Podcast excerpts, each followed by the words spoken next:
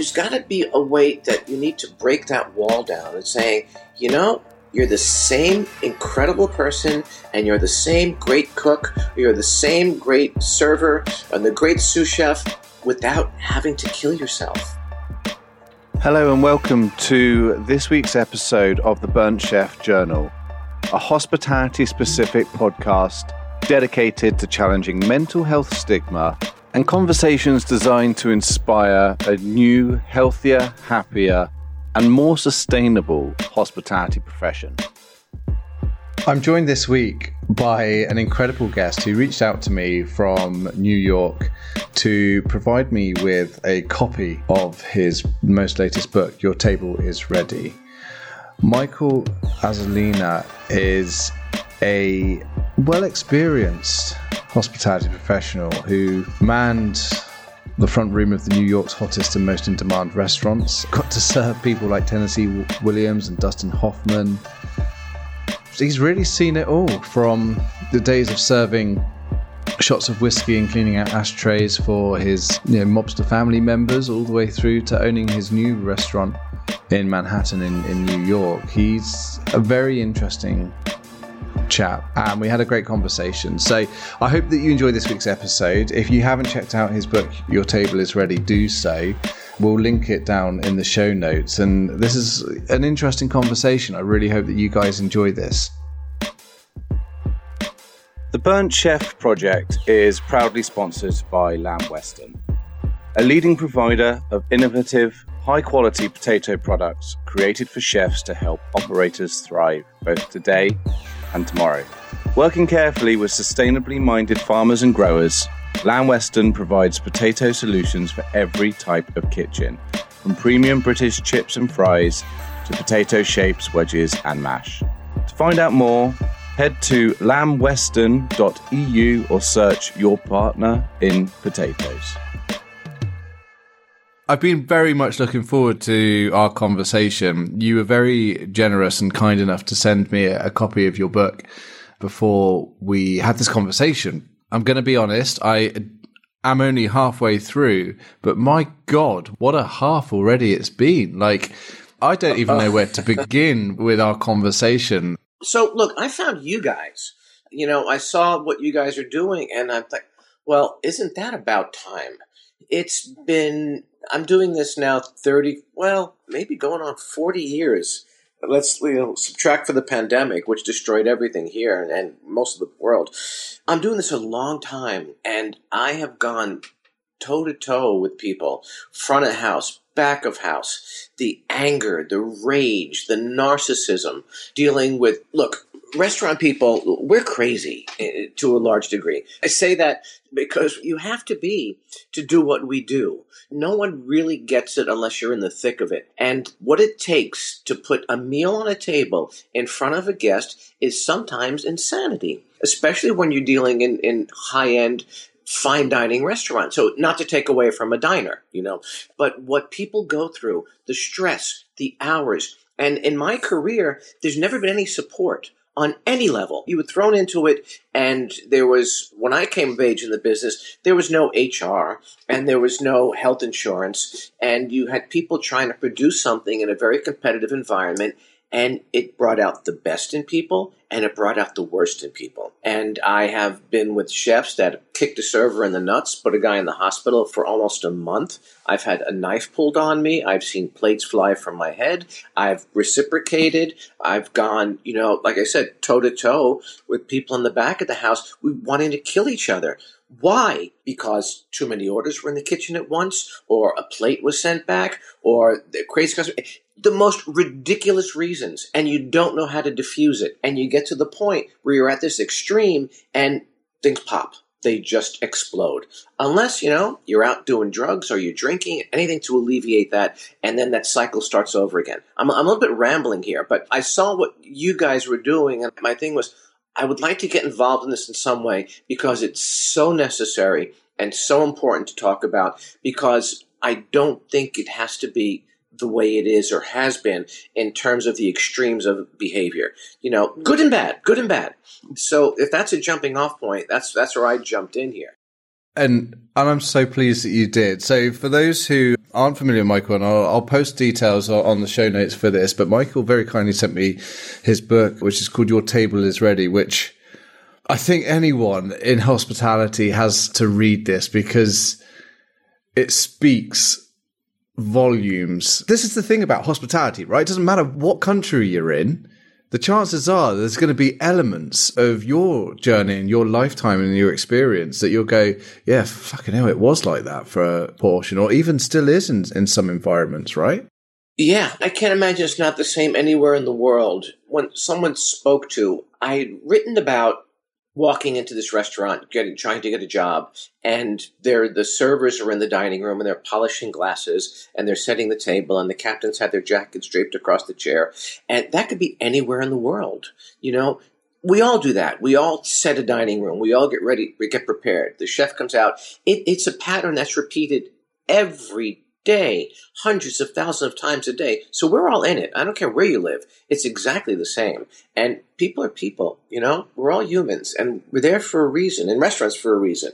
For me, it's always been the restaurant has been about the experience that we provide. It's not just about the food and service, but the energy, the, you know, people come to restaurants. Why? You're not, not just to eat. You know, a lot of people do. And here in New York, I have guests that haven't, you know, they have show kitchens that they never turn the gas on. So for them, it's absolute sustenance. But most of us go there for date, to meet people, to celebrate birthdays, anniversaries, divorces, weddings, whatever, an ex- experience that they're looking for and that we provide. And that experience can sometimes, at our end, be very, very toxic.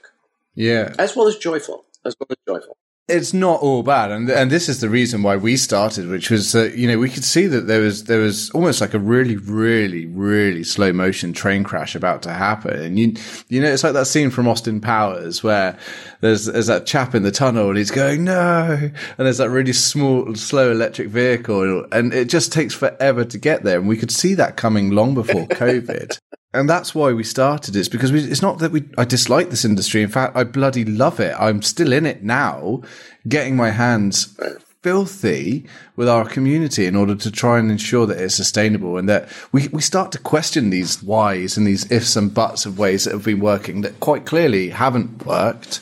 And rather than just set fire to it, it's actually try and create this revolution, a change that, that leaves it in a much healthier position than when it was when we left, got here. But I'm keen to dig into a little bit about your history because I, I, I am really enjoying your book and I don't know what I was expecting. You talk about hospitality, right? About giving that service and, and just that love of hospitality. Your first sort of branch into hospitality was, was working effectively with your family, right? And, and serving drinks during, was it poker if I remember correctly? Yeah, poker. I grew up uh, in Brooklyn, New York, in a neighborhood that was mostly Italian Americans in that neighborhood, you, you did basically three things. You were police, sanitation, or mafia. And people stayed there and was very tribal. And I had a lot of relatives, or a number of my relatives, were involved with the mob in some way or another. And growing up in an Italian household, Sundays were the day when, you know, the aunts would come over and they'd cook these big meals and my uncles and cousins would show up and they'd park their Cadillacs out in the street because that was the car that you had to have and with their fedoras on and they come into the house, sit in the living room, light up their cigarettes and start playing poker. And I would loved it because that was you know those were my role models. I never really grew up with my father, so these guys were to me the, the greatest things in the world. And I would serve them shots of scotch, and I would clean the ashtrays, and I'd bring food out, and I. I loved doing that, that, that connection that I got to make with these people by basically what I was doing was serving them. And that, you know, I, I look at that and I look at also as an altar boy. So I was raised a Catholic, and as an altar boy, you what do you do? You serve mass. You get to the church and you put your costume on, uh, you get dressed for the service, and you take the linens and you dress the altar and you polish the cruets and you set out the oil and the you know the red wine gets set out, and so you're setting up a dining room is what you're doing, and waiting for the people to enter for your guests to open. So you know whatever it's eight o'clock mass, eight o'clock everybody files in, and you've got the whole room set, and it begins and it begins. And then what do you do? You serve communion at the end of it. And so you've prepared this little meal, this sacred, but a sacred meal, you know, not just a steak, something that's been blessed and the, you know, the body of Christ. And you could, you know, run with that as far as you like. But that was my introduction to the service industry in an odd way. And I realized that later in life that oh wow, I've been doing this a long time. yeah, right. and it, it sort of fit in a way. What was it that bit you from that early age? Because it, yeah, hospitality, especially the service profession, it, it's it gets underneath your skin, and and for each individual, you know, perhaps it is the fact that you you found your calling, or perhaps it is the fact that you you're with like-minded individuals. But what was it for yourself that you think from from back and clearing those ashtrays and, and serving scotch that really led you during those early days to pursue that through various guises until where you are today? Yeah, honestly, I think it was the connection to people. I think it was always, it's always been about the people for me. My first restaurant job, well, I, you know, I started off in, a, in a, a, candy store in Brooklyn, just sort of a luncheonette, and as a soda jerk, I don't know what you guys would call it, but I was making sodas and ice creams. I became a short order cook, and it was it was theater. It was a stage, and every two minutes or every minute, someone walked in the door, and it was a different person wanting different things or needing things, and some were chatty, some weren't chatty, and you know the beautiful girls from the neighborhood walk in, and you get to meet them, and and it was about the people. It was expanding my horizons in, in the world. It opened up a whole different world to me from this little kid that grew up on the street, you know, without a father and, and small and you know, I was always the runt of, of the litter there.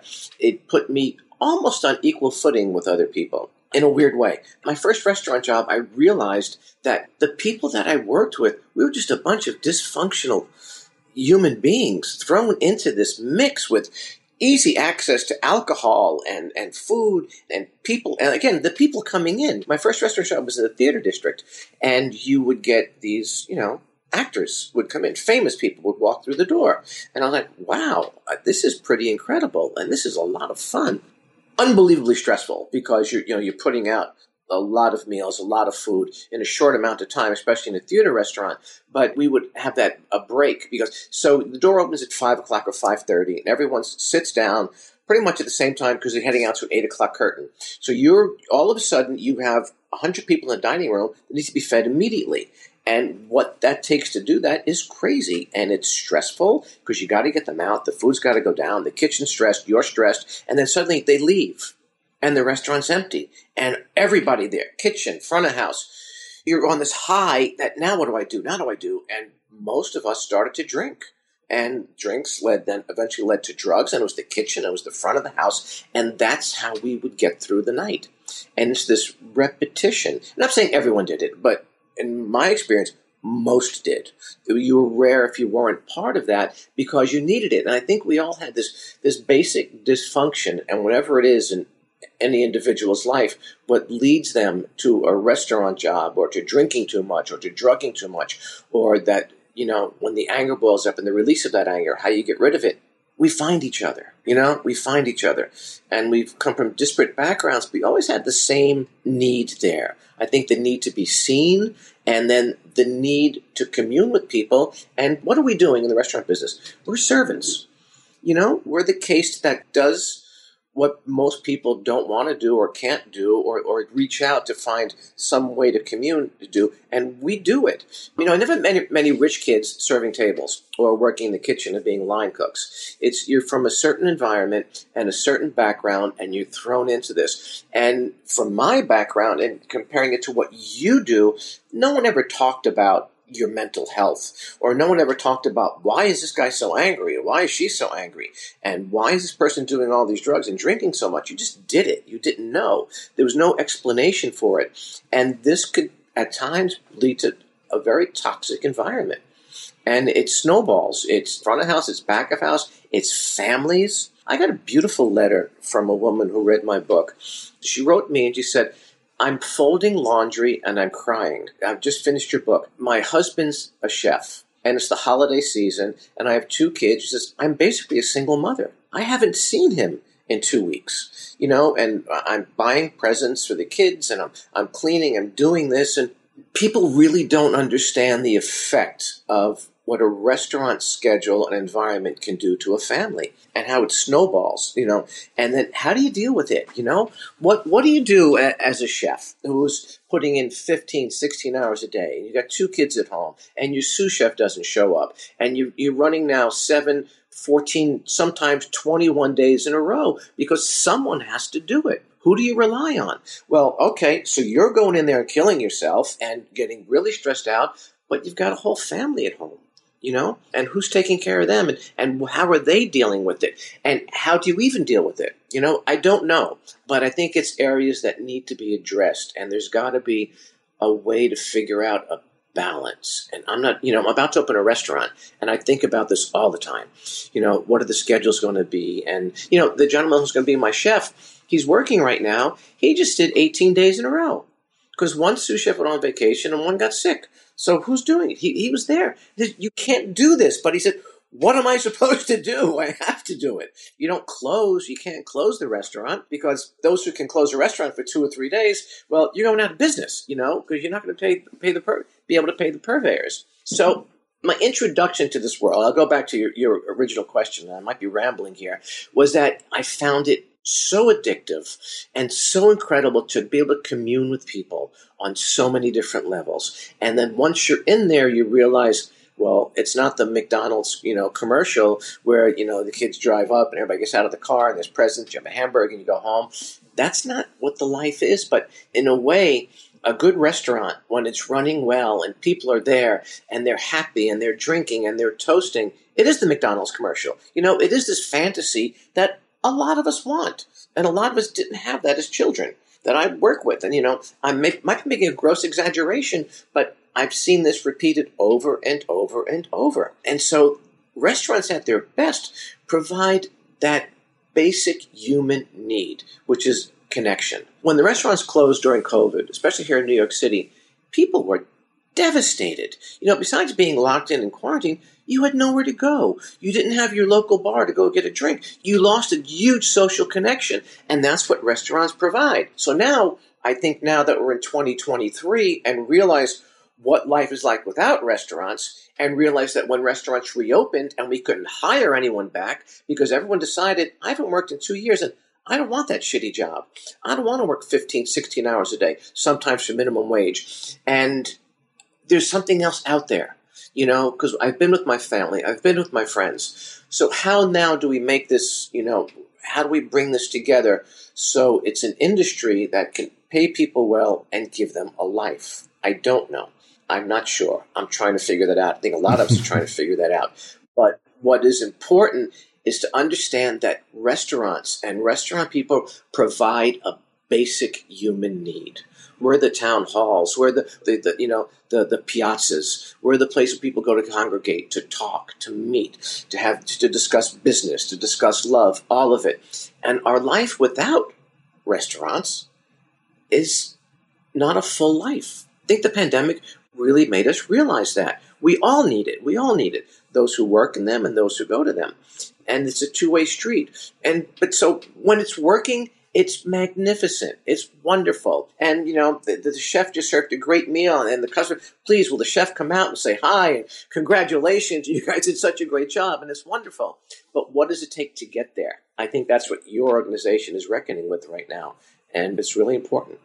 And there is no, as you'll know, having worked in many different businesses uh, and different styles of hospitality business and, and, manage different types of teams and individuals. There's no one size fits all for any questions that relate to this. There are some constants. We know that there are, you know, there's time and demand pressures and that we do feel like we are out of control you know, especially if you get walk-ins, especially high profile clients. But, you know, even if you just get a table of 20 that have suddenly appeared out of the blue with no warning, you're right. You are like a caged animal. You have to get the job done in order to be able to, to get out. So there are some constants, but what have you found as for the many different roles that you've had within hospitality? What have you found that's been some of the intrinsically motivating shifts that you found? What is it that people really want in order to get as close to a balance without having to start looking at operating hours and, and various other bits and bobs?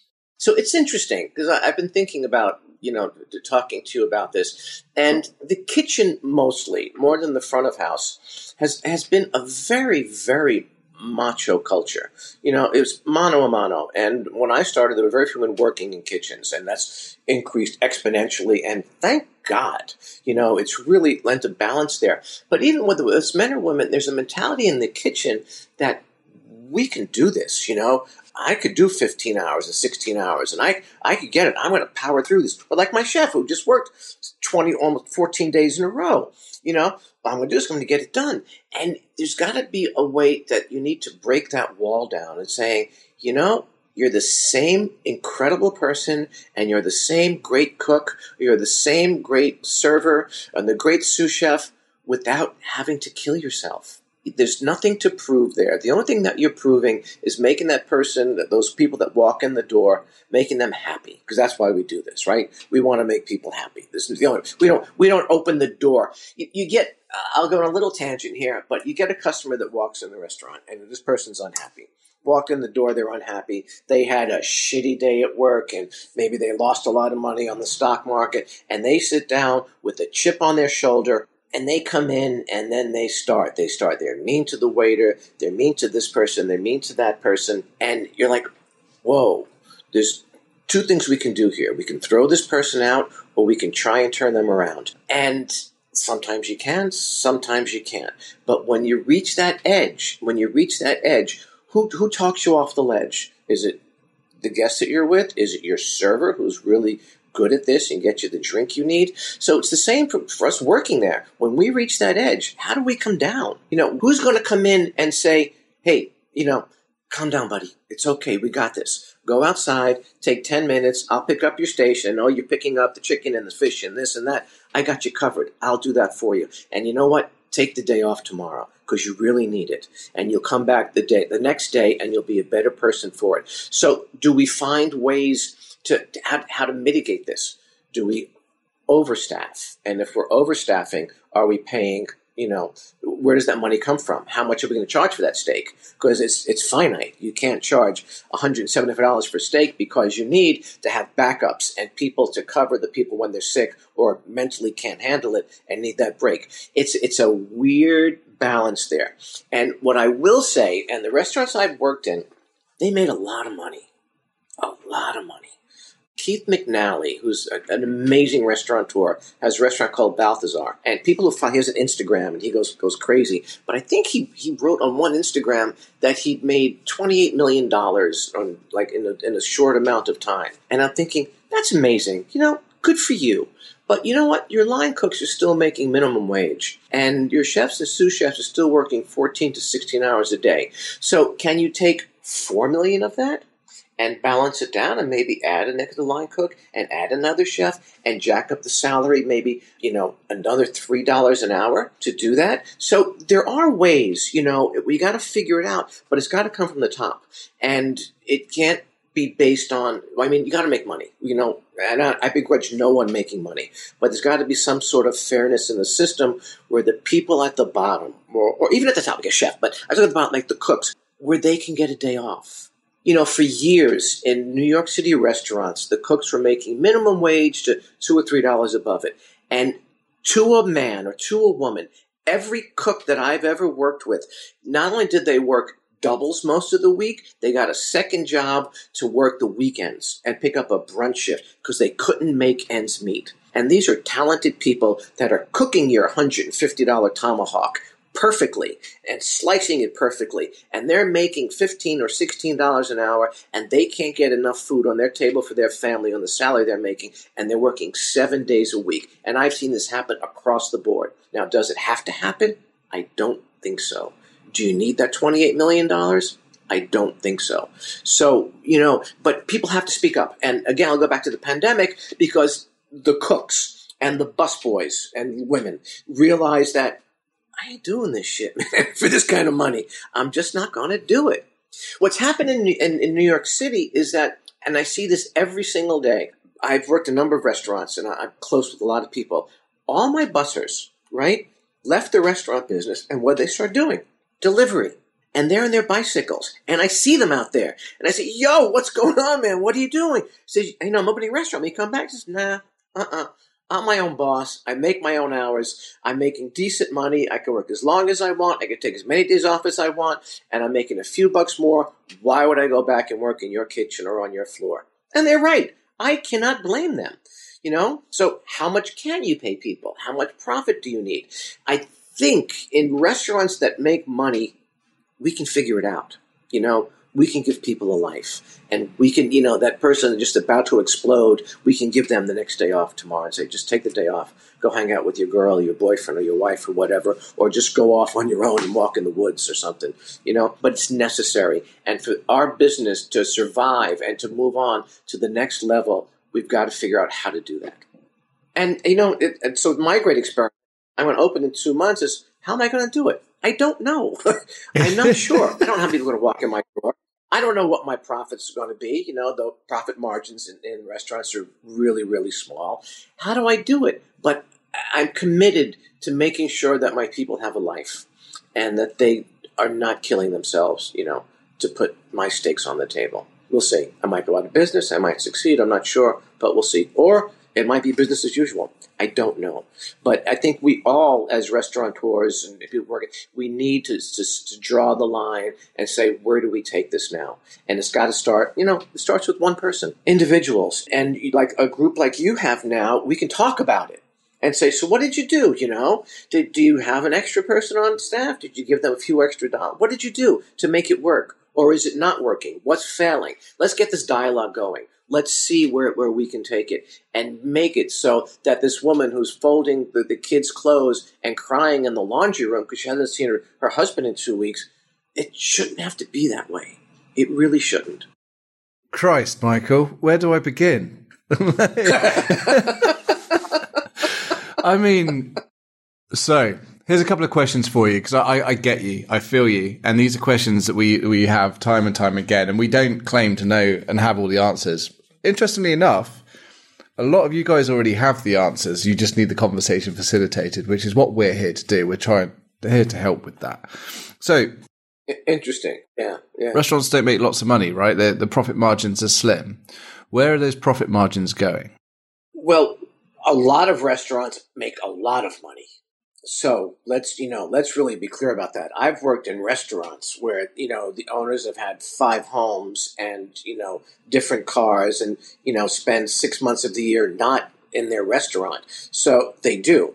Then there's uh, there's also restaurants. There's a restaurant in New York City called Prune that was there for a long time. A woman started it, a woman chef, and she had to close during the pandemic. And she wrote a beautiful piece in the New York Times and saying over the past 20, 25 years, for how long it was in business, how hard it was to open that door every day. It was a small restaurant. They didn't have a lot of tables. And they just made it, you know, every day. They weren't, you know, she didn't have five different houses in different states and countries. And so you have a section of the restaurant business that is that, that they're doing it for, for the love. And it, people do this for love, you know, the love of what they do.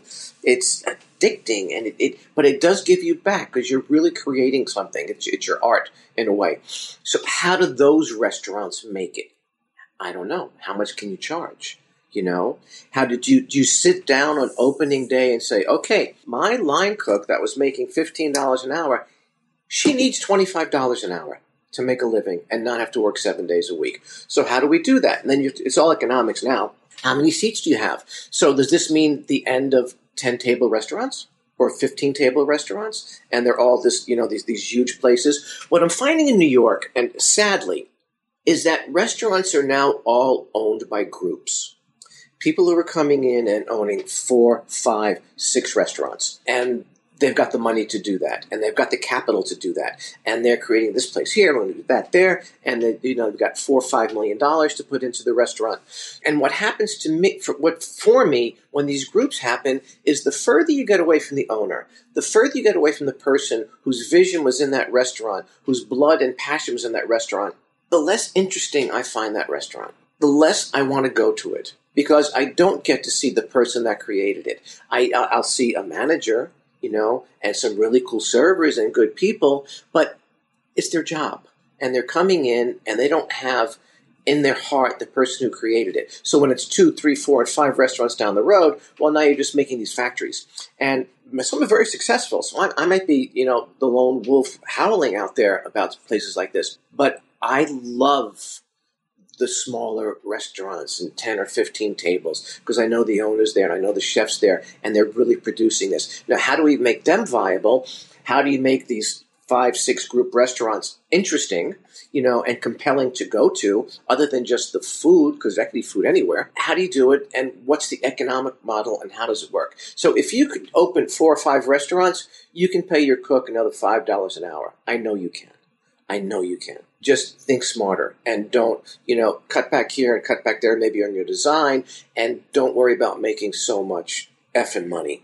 You know, there's, I think there's enough out there to go around. If you're enjoying this week's episode, consider heading over to our website and supporting our ongoing work in destigmatizing mental illness and creating a healthier, happier, and more sustainable industry by purchasing some of our branded merchandise. We have a whole range of t shirts, hoodies, chef's jackets, well-being journals, plus a whole host more available on Worldwide Dispatch. All funds raised from sales of these items go towards free to access e learning content, as well as providing free support systems and help for those who may be experiencing difficulty with their mental health. I think we need to in our experience, and I'm not claiming to be the oracle here, but in our experience, we are asking the wrong questions. The questions that keep coming up is how much do we need to pay people in order to keep them? Yet within that same sentence is how much time can we give them off to be able to deal with their family bits and to be able to have a normal life, a normal life when you compare it to any other sector. And what we are seeing time and time again is that you can throw money at a problem. And we've seen it over here in the UK. You know, we've, we've, the head chef's salary that used to be for £30,000 a year is now going for £55,000, £60,000 a year.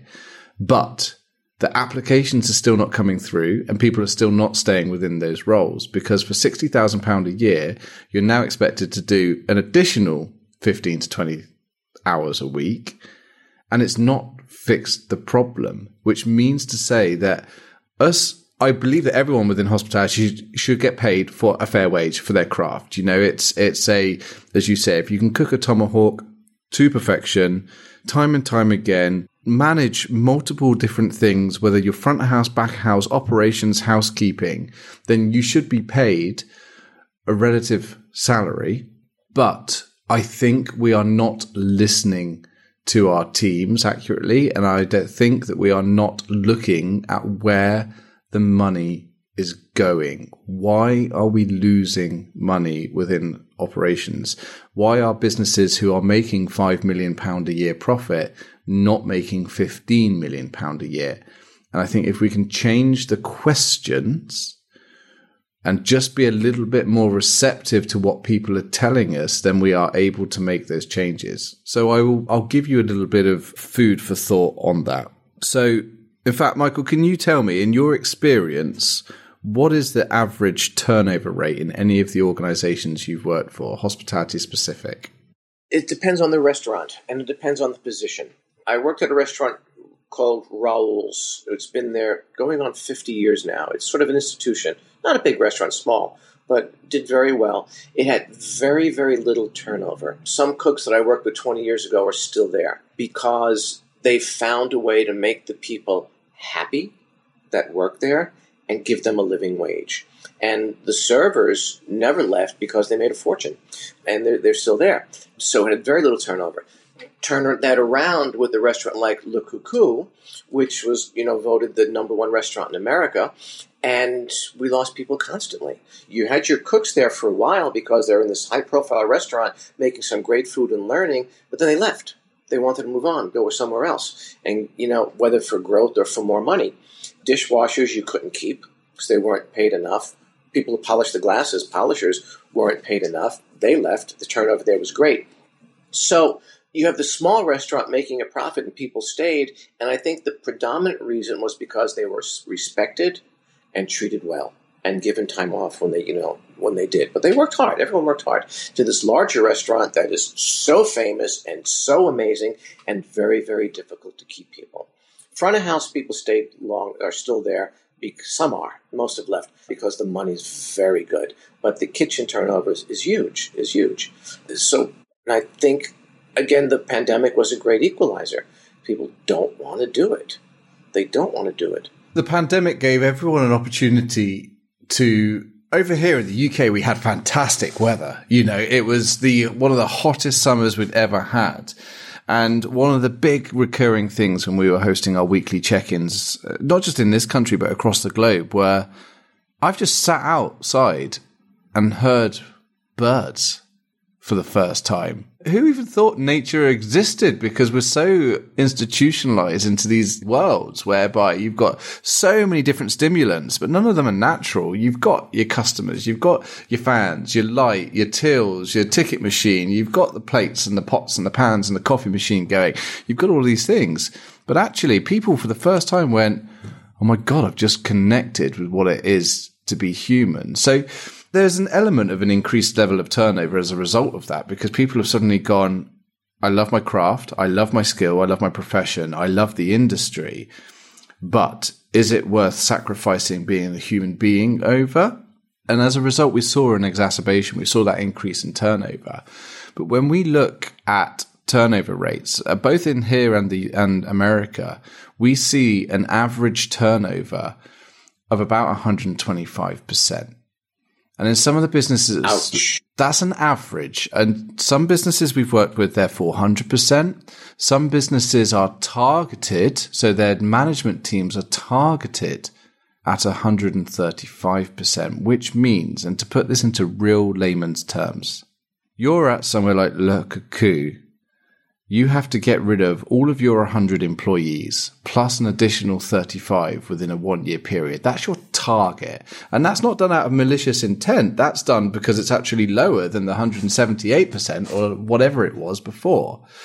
So naturally within hospitality, we tend to have a, a, high turnover. And as you very correctly said, in the smaller business, the family run business where people have stayed for a long time, they've managed to pay the people the right money, but ultimately it's because they feel valued. They have that time off. And when we start to look at the reasons why hospitality has a higher failure rate than other sectors and why it has uh, such a high turnover rate is that it's that chicken and egg scenario. It's that we can't afford to pay people more because what we're actually doing is watching people walk out the door and each person might be anywhere between two and a half to five thousand dollars in terms of payroll, insurance, wastage, uniform, training, HR.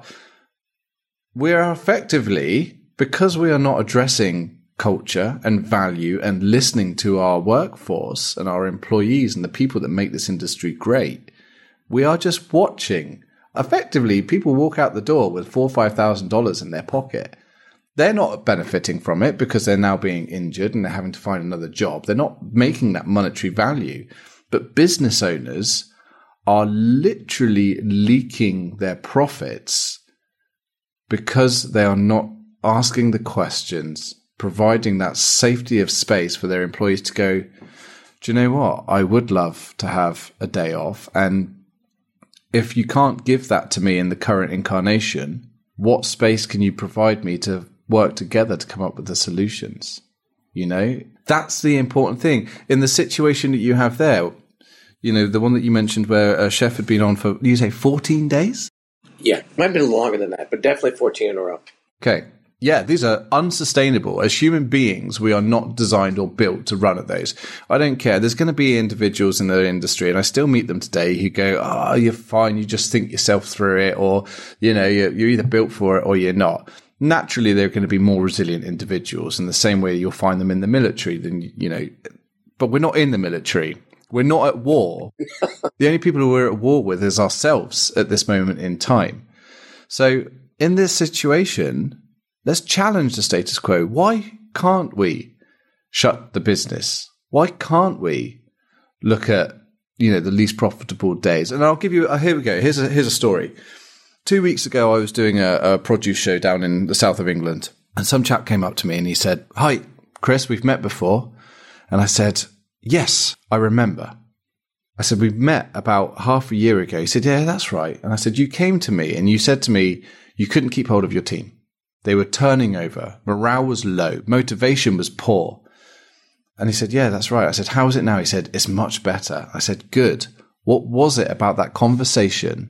It might have been nothing, but something has changed since then. What was it? He said, Well, Kris, you asked me a simple question. You asked me first and foremost what days I made the most money. As a business, what were our most profitable days? And I could tell you it was Sunday. Our Sunday roast trade was massive. You know, perhaps Fridays and Saturdays were, were equally just as good, but ultimately those were our busiest days. But the key question that I asked him was, what days are you losing money? Are you not making absolutely anything? And we're always so focused on how much money, how many covers we're doing, what are the busiest days that he never stopped to look and really pay attention to the days where there was just no point in being open. Now, that's all very well and good. You can establish that perhaps there's going to be natural ebbs and flows in all businesses. Some businesses can be open seven days a week, some businesses can be open 24 hours a day.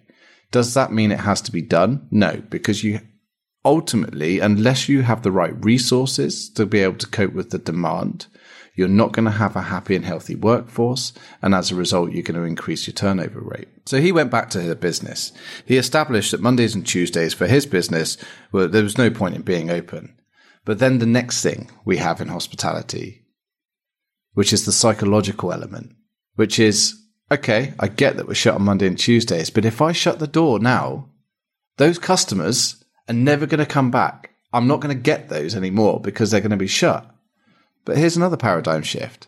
If you go to eat at one of your favorite restaurants and you phone up and say, Hey, I'd like to book a table for Monday, and they say, I'm sorry, we're shut. Do you go, Well, that's atrocious. I am never booking there again. I will refuse to book there. Or do you go, Okay, fair enough. And you pick up the phone and you phone the next restaurant and say, Hey, do you want, uh, can I come for something to eat? And so what he actually found was by shutting on a Monday and Tuesday, and starting to address that psychology of we're going to lose our customers if we don't stay open all the time. He found that Wednesdays he had people queuing out the door. Thursdays, Fridays, and Saturdays and Sundays was slightly busier than they have been. But most importantly, those two days off that he had for his entire team, all at the same time, meant that morale lifted, culture and the, tox- the underlying toxicity of passive aggressiveness and, or even open aggressiveness has started to diminish and people are actually then starting to be prepared to come into work fresher, perhaps earlier on some days to help with things like deep clean. And within a very short period of time, the business had changed because the point of it was was that you don't need to be always open 24 hours a day. We've slipped into this trap. And if your business does need to be open 24 hours a day, doing 120% capacity on 80% resource, guess what? it's probably not a viable business. You need to change the way that you're operating. You know, if you went to a business manager, a bank manager and said, here's my idea. I'm going to open a Mackie D's franchise and it's going to cost me $160,000 and I'm going to staff it with one person a day, but I'm going to try and aim to get at least 100 customers through a day. The business manager will turn around to you and go, no, I'm not lending you money. It's not going to work. Yet we expect for our businesses to continue to operate in that manner. I mean, yes, that's an exaggerated example, but we expect for our businesses to operate in that manner. Would you start a business like that now on those principles? So glad you said this. Many of my friends are in the business and they're very successful. Not owners, but general managers and chefs. And I had breakfast the other morning with a very world renowned chef and a general manager of one of the bigger restaurants in the city. And we're talking about opening my restaurant and we started talking about hours. And I'm starting, I'm going to open dinner first, then brunch, then lunch, then like do breakfast next year. And he said, What are your hours? And I said, I'll probably, I'm starting from 5 to 11, and then weekends will be 5 to 12. Bar stay open a little bit later. And we started talking about the numbers. And he has a huge, he runs a huge success restaurant. Both of them do. And they both said to me, you know, we're all in at 9:45 these days in New York City. We're in at. Don't open till 11. Open till 10. Go 5 to 10 save that hour. You've got one shift. You don't have to, eh, people extend the hours. You're not paying overtime for both front of house and back of house. and see what happens. If people start calling and why aren't you open till 11, then you extend it. So I think I'm going to do that. They also suggested that don't open seven days a week. Don't do it because you don't know what it's going to be. Now, I have investors that want their money back. I like to pay everybody, but you know, I'm, I'm running, doing the numbers and thinking about it, and I'm probably going to close one or two days a week to start and just go on five days where I have one crew that's coming in. I don't have to worry about overtime and doubles and all of that, and do exactly what you told this chap and what he did to make his restaurant successful. And so, has the dialogue changed? It has. Just from what you've just said and the conversation I had last week with the restaurateurs that know what they're doing. They're successful. And that's how I'm going to start and we're going to go and then we'll build from there and then maybe i'll find people need extra days they'll do the you know the sunday monday or, or, monday tuesday but it looks like that's what i'm going to do and it'll be much easier on everyone we're not going seven days you know 15 hour days from the get go, but easing into it if I can afford it. I think I can. Because obviously, you're not paying people on the days you don't have the business. And then if I see there's a demand, I'll open, I'll extend it. But so we're starting that way and we'll see where it goes. And it sounds like a fantastic, fantastic start. And this is where the complications. Well, you know, you know, but before this, people would say, you're crazy. You can't do that. you have to stay open these hours. It has to be seven days a week. What are you going to do to the people that, that, that show up on Monday and you're closed? What are you going to tell them? Well, what you just said, maybe they'll be there on Wednesday. I hope so. And if it they doesn't work, be. I'll open seven days regularly quickly. I'm able to turn it around. You know, I could change if I have to. And the thing is, is again, we've become a little bit. So I used to, uh, full disclosure, I wasn't always in hospitality. I was actually one of these guys who, you know, I was, I came out of school with relatively good grades. I've always worked in sales and marketing. So I've always had a decent, you know, decent sum of money coming in. I don't get paid as, as much as chefs, some chefs do now, certainly, but I, you know, I've done well for myself. But I always chose to have a career in hospitality, you know, on, on the side because it was fun. I enjoyed it. Like I, I got paid to do something that I loved, you know. One of my previous lives, I was a business consultant. So I used to help startups in the travel industry. What I used to have to do is speak to people who came to me with a business plan and they would say, Kris, I want to start this business. I want to take people to the Caribbean on a flight and I want to do it as cheap as possible and I want to do it for as many people as possible. And I would say to them, why? Well, because Thomas Cook or Virgin or British Airways or whoever, they do it, so I can do it. But why? What makes you different? What's your USP? Why should people come to you where you can't compete on economy of scale and price versus someone else? Versus someone else who's already established with a much bigger marketing budget. And so the point of this is, is that we need to create, not just for our customers, but also to be employers of choice. We need to create that USP. What makes you different? What makes you that place where you are an employer of choice, where people go, I need to go and work down the road because they are shut two days every single week. But more than that, we all sit down and have a nice breakfast together beforehand and that's provided and it doesn't come out of my pocket and it's healthy and nutritious and actually we sit down and we have regular one-to-one reviews that are structured and safe you know over here i take i take the mickey because businesses large organizations over here they've taken performance reviews and they've turned them into coffee and chats and I said, why did you turn performance reviews into coffees and chats? They were like, well, because performance reviews are really negative. I said, okay, so how are coffee and chats going? They're like, yeah, they're really negative. I was like, you could call it a bubbly wobbly if you want. It doesn't make any difference.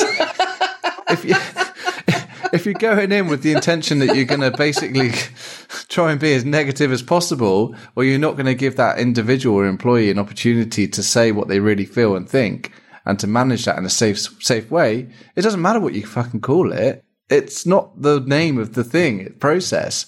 So it's about building this. Make your organization, make your offering to your customer unique, whether that is the regular same face every single day of a server who's happy and smiley and who greets you and who says, don't worry, sir. I've already ordered your drink for you because I know what you want. I hope that's okay. And because they've been there long enough whether it's, you know, sustainability policies, whether it is, you know, how your food looks on Instagram or how it tastes or, but in order to be able to have that USP for the customer, you need to have a consistent, strong and well trained workforce. And that consistency is key.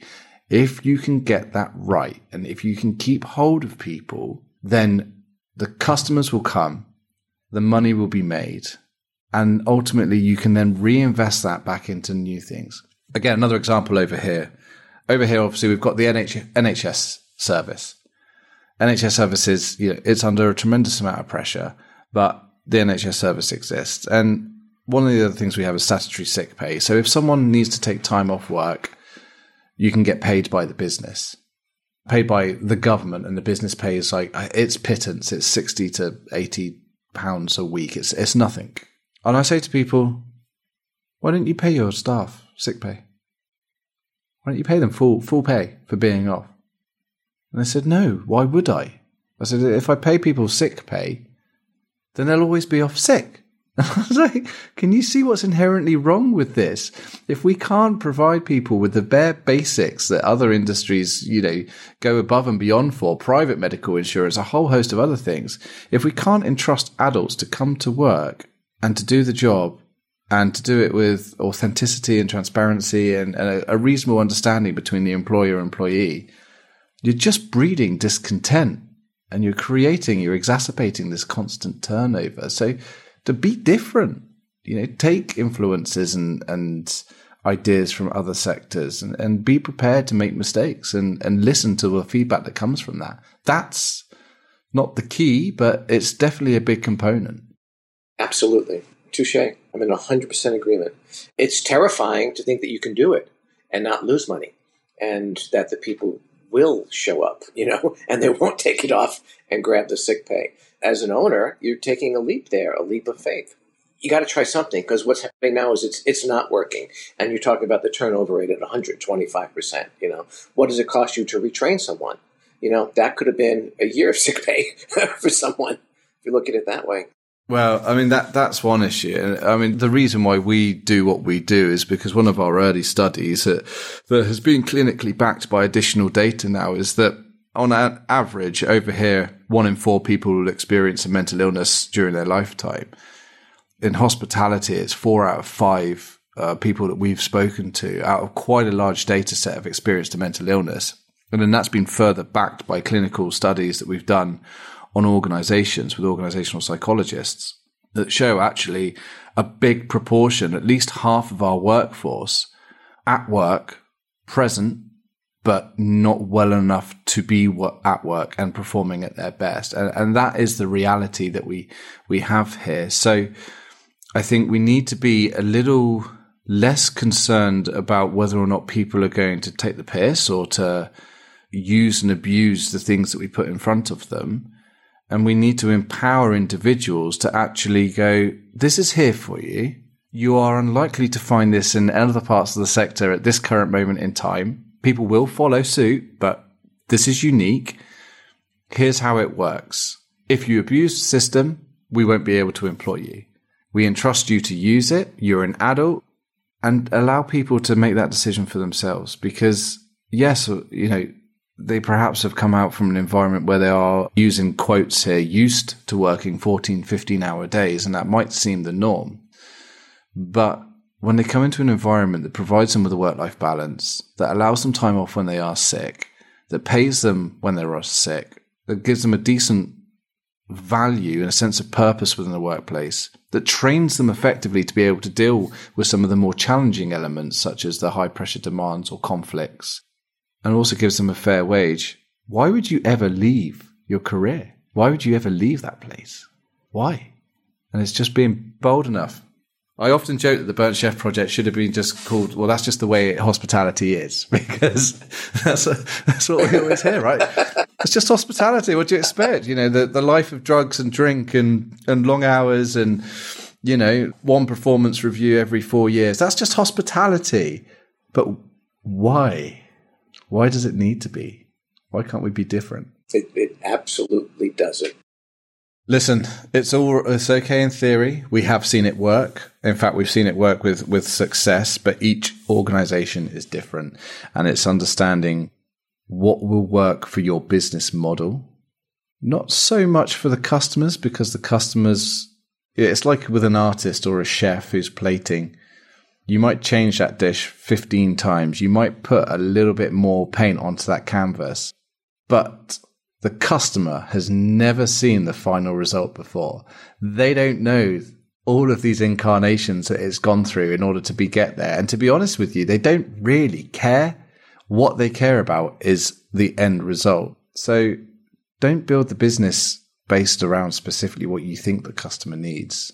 Provide them with a great offering and the rest will fall into place because they won't ever think, well, they should have been open seven days a week. That's just, it's unsustainable. It doesn't work. That was my little soapbox moment. Sorry, I get a bit carried away. I get a bit passionate about it. So absolutely dead on, dead on.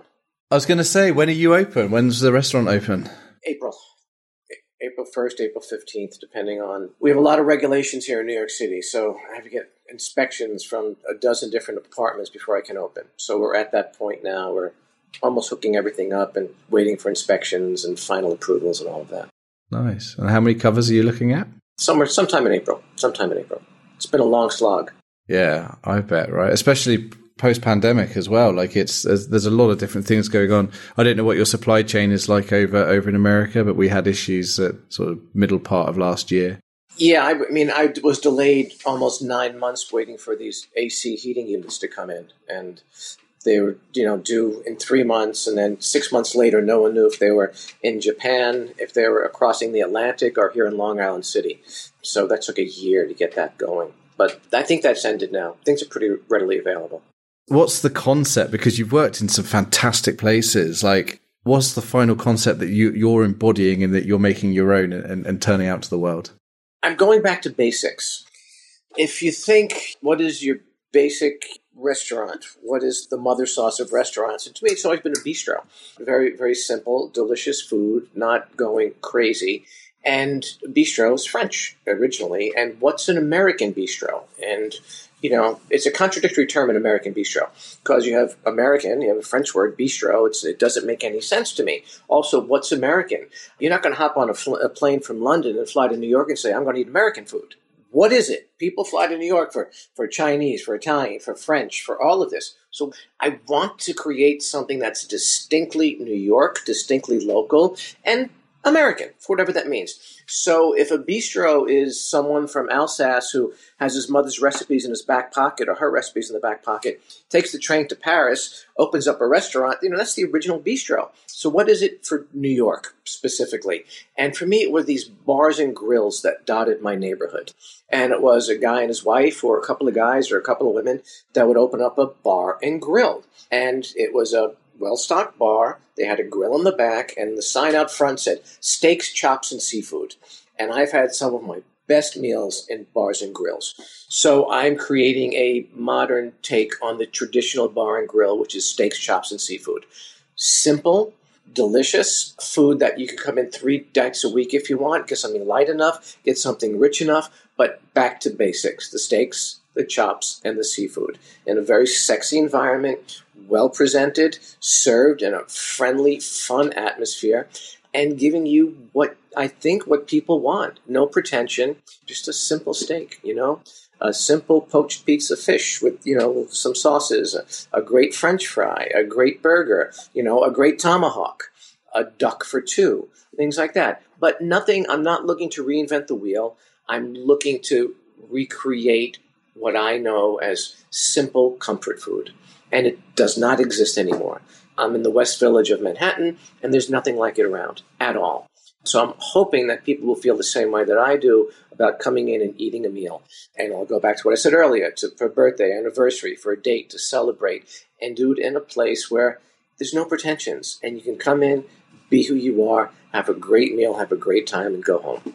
So that's the goal. It's a modern bar and grill. I like the sound. It, straight for me, that is my go-to. If it has meat, fish, yeah, banging sauces. Like it needs to have incredible. Like, give me a pint of jus, and I will quite happily drink that, and then come back for more, and some decent, yeah, decent carbs, decent potato fries or something to go with it. Like, well, there. Exactly. You know, when I was a kid, I would go. This guy who turned out to be a mafia don, I didn't know that, but would take me to this bar and grill around the corner and sit me up on the bar. And I was six or seven years old, and I got a pot roast sandwich. And I remember that pot roast sandwich like it was yesterday. I could smell it coming out on a crispy piece of bread, the meat melted in your mouth with a jus that was, don't know what it was made from, but I salivate thinking of it again. So I'm going to serve that pot roast sandwich. It's primal, it's basic, it's delicious. You know, what's a, it's a French dip, basically, right? But it's the American version of it, and it's going to be that comfort food. You know, simple and delicious. And I want to evoke those, you know, the senses, the smell, the taste, the look of it, and get that back to basics. You know, what I grew up with, and hopefully people will will relate to that. Are you going to be introducing soda servers and communion as well as part of that? Or yeah. only on only on Sunday. instead of instead of a cup of wine, it's going to be a cup of jus. Like there's a church around the block. A few priests will come in. I'm sure. we'll take care of them. we'll take care of them. It but yeah, that's lush. the idea. That's the idea, and working hard to get it. So we'll see. Listen, you have a wealth of experience, and you're obviously a very dedicated hospitality professional. I've got no doubt it'll be a success. But yeah, hopefully today there's been a few food for thought bits. Yeah, good conversation, man. Great conversation. And yeah, interesting stuff. Yeah. You opened my eyes to things that I think I knew in terms of like time off and all of that. But in practice, can it work? And it does work. So we'll see. We'll see. I'm going to try and make it work. Yeah. I think the key thing that we see time and time again is ask if you've got a team already, fantastic. Ask them. If you haven't, go into one of the restaurants you're, you're familiar with and, and get on well with and ask the team. Like, if you were to work in a perfect restaurant that allowed you to be everything that you wanted to be, and as well as had the time off, what would that look like? What would you want from that? And just allow them to speak freely. And there's a certain management of expectations, but the answers are all there in front of us. All we have to do is be prepared to ask the questions and stand back and listen. It's important to ask a question. Also, I'm, I'm very fortunate because I've got about a dozen people I've worked with before who are coming to work with me, and they've been waiting to come work with me. And two of them I actually fired, and they said, "No," and they said, "I'd rather work with you than anybody else." So I like to think I know what can work, and I've got people coming in now that will tell me if it's not working. So you know, to your point there, and we'll grow from there. We'll see what happens. We'll see what we can create. Good. Oh, well, I'm looking forward to. I mean, we're um, I'm flying out to Canada in, in April to launch in. Well, hopefully this comes out before April to launch in Toronto. So we're launching in Canada with a crisis support service and the full suite of tools that we have. We are then looking at at very much shortly afterwards doing the USA. So if I ever found myself in your neighborhood, I would love to pop in and see how you're doing and yeah, just drink a pot of jus, please. maybe a martini to go with that. yeah, maybe, maybe we can dabble. We can dabble. And just as a final plug, because I, I'm really enjoying your book. I'm getting through it slowly. I'm not the fastest of readers, and often enough, I tend to just fall asleep as soon as I hit the pillow. But your table is ready. Can you give people just a very just a couple of reasons why they should buy the book and have a read because uh, you know, I've promoted it and I think it's fantastic. But what is it that drove you to writing that and why should people read it?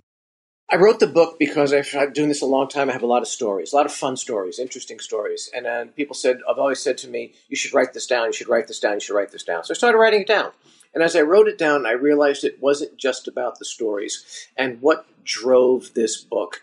And for me, it was these incredible, crazy, sometimes insane people that I've worked with for almost 40 years and how they came together to create a restaurant and to put a, a, plate on the table. And I talk about these people, their personalities. I talk about the customers, the crazy customers. I think I educate people on what the process is from when we open the door to when we close the door and how to get that, that piece of fish to you on the table. But it's a cast of characters that are crazy and hysterical and vibrant and full of life. And so, if you work in a restaurant, you can really relate to the stories because they run the gamut.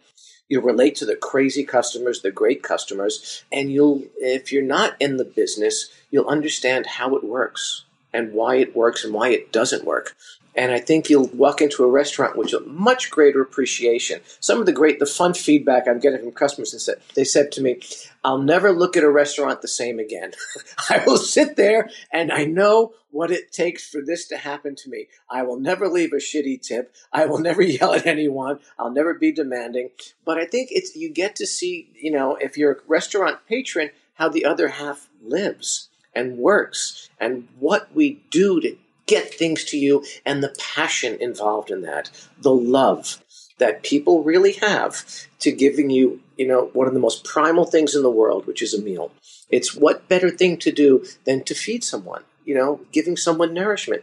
That's as basic as it gets. And I think my book goes into all the crazy, wacky, wild, and special reasons that we do it and how it gets to you, the customer. Love it. Thank you. And I'm very it's a, a, fun, insightful read and really, you know, pulls back the curtain on, on us, you know, the heart. And most of it's unbelievable heart. Unbelievable heart. You know, as crazy as you are, my chef was about to be my chef was worked 14 days in a row. He's not doing it for the macho reasons because he loves what he does and feels that he has to get this done. So that's a huge heart, maybe misplaced and, you know, to his own detriment, but that is, where do you find that passion in other businesses like that to that extent? It exists, but not like in restaurants. I don't think anyone really understands it or knows it unless you've really experienced it. I would say that, yeah. I mean, that's why I had I had sales jobs and yet worked in busy nightclubs in the south of England in some big, really busy bars and places because it's it's fun, right? It's it's you know you want to perfect that service, you want to give the best experience possible, and you're right. You know, I'm sure that you probably touch upon it, but not to the same level that you do and you get bitten by hospitality. Wow. Long may it continue. Let's work together. Please do keep in touch. Let me know how you get on. And if there's anything I can do to support, then just give us a shout, yeah? Awesome. Thank you. Good talking Michael, to you. Thanks. Thanks ever so much, my friend. Speak soon.